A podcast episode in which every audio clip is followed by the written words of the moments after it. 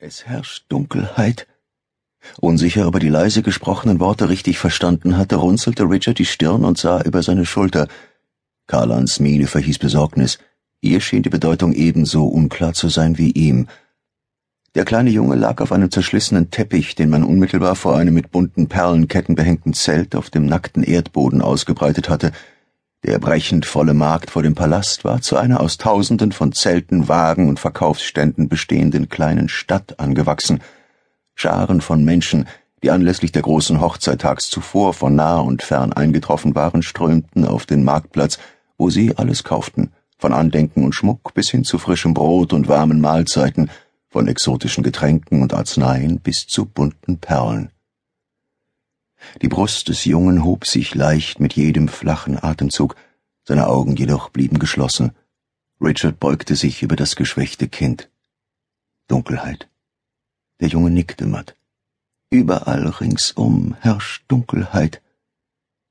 Selbstredend war es alles andere als dunkel. Eine strahlende Morgensonne beschien die Menschenmengen, die durch die planlos angelegten Gassen zwischen den Zelten und Wagen strömten, Richard hatte nicht den Eindruck, dass der Junge etwas von dem festlichen Geschehen ringsum mitbekam. Seine Worte, so sanft sie bei oberflächlicher Betrachtung klingen mochten, hatten eine andere, düstere Bedeutung, bezogen sich auf einen ganz anderen Ort. Aus den Augenwinkeln sah Richard die Passanten ihre Schritte verlangsamen, als diese den Lord Rahl und die Mutter Konfessor stehen bleiben sahen, um mit einem kranken Jungen und dessen Mutter zu sprechen – Ringsumher war der Markt erfüllt von beschwingter Musik, von Gesprächen, Gelächter und lebhaftem Gefeilsche. Für die meisten Passanten war der Anblick Lord Rals und der Mutter Konfessor ein einmaliges Erlebnis, eines von vielen während der letzten Tage, von dem sie in ihren Heimatländern noch sehr lange erzählen würden. Unweit davon standen Gardisten der ersten Rotte, auch sie mit aufmerksamem Blick, auch wenn sie hauptsächlich die sich nahebei über den Markt schiebenden Menschenmengen im Blick behielten – es gab zwar keinen Grund, mit irgendwelchen Schwierigkeiten zu rechnen, gleichwohl stellten sie sicher, dass den beiden niemand zu sehr auf den Leib rückte. Schließlich herrschte allseits eine gelöste Stimmung. Die Kriegsjahre waren vorbei. Es herrschten Frieden und wachsender Wohlstand. Die Hochzeit tags zuvor schien einen Neuanfang zu markieren, die Feier einer Welt bis dato unvorstellbarer Möglichkeiten. Inmitten dieser sonnendurchfluteten Heiterkeit erschien die Bemerkung des jungen Richard wie ein düsterer Makel, der einfach nicht dorthin gehörte. Carlan hockte sich neben ihn.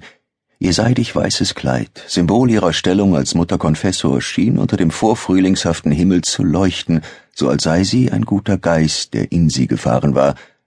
Richard schob eine Hand unter die hageren Schultern des Jungen und half ihm ein wenig auf, derweil Carlan ihm einen Wasserschlauch an die Lippen hielt.